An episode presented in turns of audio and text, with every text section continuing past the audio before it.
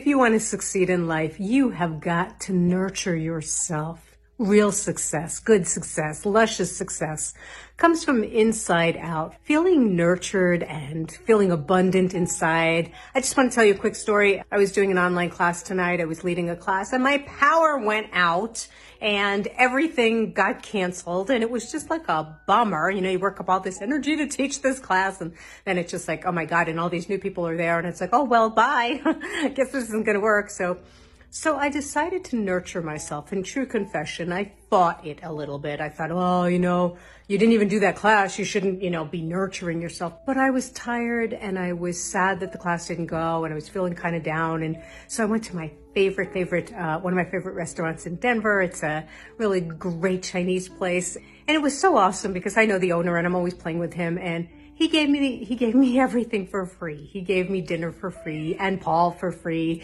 It was just like he was like, I don't want your money, blah blah blah. And he didn't even know, you know, that I needed nurturing. But it was it was so lovely because it was just I felt like the self kindness to follow that produced a love and kindness in the universe. I felt like the universe was taking care of me. And so please keep in mind when you nurture yourself, there's a great abundance in that. There's great success that comes from that. So I'm going to continue that train and go watch some movies. so, but I thought I'd share this with you. Short Cast Club